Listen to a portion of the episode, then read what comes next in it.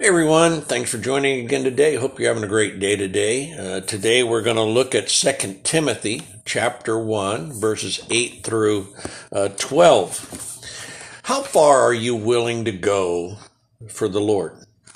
Are we willing to suffer for him? Are we willing to give our life for him? Are we willing to go to prison for him? You know, Paul his writing to young Timothy, Paul has found himself many times in prison for preaching the gospel of Jesus Christ. But not once did it ever cause him to waver from his faith or his confidence in the Lord. Have you ever been in a situation where you were afraid to let anyone know you were a Christian because you knew it would bring a backlash against you? Well, let's read Paul's advice to Timothy, which is also, I believe, great advice for each one of us today. Let's read our text, 2 Timothy chapter 1, verses 8 through 12.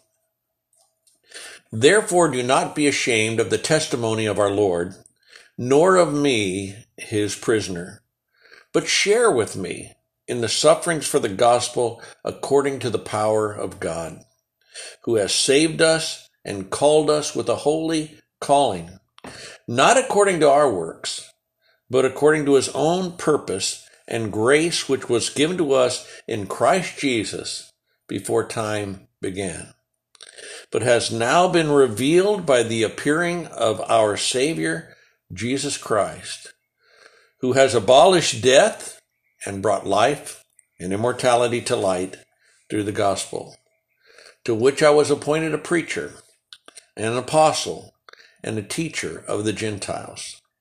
For this reason I also suffer these things. Nevertheless, I'm not ashamed, for I know whom I have believed, and am persuaded that he is able to keep what I have committed to him until the day. Don't be ashamed.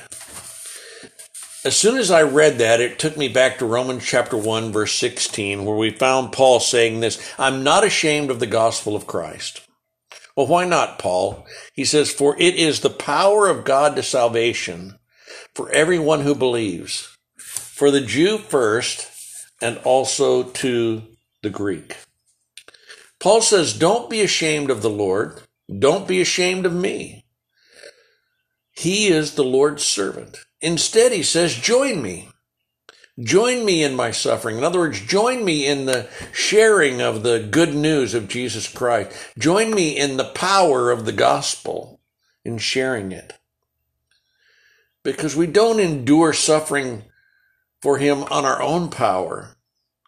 We endure suffering because of his power that he helps us with. I think this is a lesson we all can learn from many in the Bible we can go all the way back to the New Testament, all the way through the New Testament, and we can see men and women who were willing to stand up, who were willing to give their lives for Christ, for God, and how God delivered them. Sometimes the deliverance was not what we expected it to be. But whether they lived or they died, they knew God would deliver them one way or another. My dad taught me a saying early on in my life don't ask anyone to do what you won't do yourself. That's exactly what Paul is saying here in verse 9. Join me in what I'm doing. Don't be ashamed. And then he's also saying, God was willing to give his own son for us to come down into die on a cross for us so that we might have forgiveness of sins. See, God is not asking us to be a servant when He isn't willing to do the same thing for us. Think of all that God has done for us. Think of all that Christ has done for us. We should be willing to serve them. And the death of Christ on the cross was not something God came up with after. It was planned before time began. That he knew we would need someone to come and reconcile us back to Him. So some folks say, well, why did He make us that way? Why didn't He just make us perfect? Because He wanted us to have free choice. He wanted us to love Him because we want to love Him, not because He forced us to love Him. Just as a thought, what is the very worst thing anyone could do to you for standing up for the truth? Kill you. And there are many in our world losing their lives for preaching the gospel. But Paul says Christ has abolished death and brought forth life and immortality. Listen to 1 Corinthians chapter 15 verses 25 and 26. For he must reign till he has put all enemies under his feet. The last enemy that will be destroyed is death. Now drop down further in 1 Corinthians 15 and listen to verses 50 through 58. Now I say this, brethren, the flesh and blood cannot inherit the kingdom of heaven, the kingdom of God, nor does corruption inherit incorruption. I tell you a mystery, we shall not all sleep, but we shall all be changed in a moment, in the twinkling of an eye, at the last trumpet. The trumpet will sound the dead will be raised incorruptible. We shall all be changed. This corruptible must put on incorruption. This mortal must put on immortality.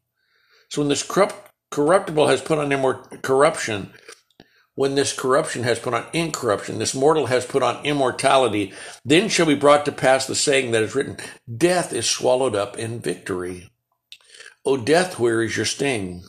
O Hades, where is your victory?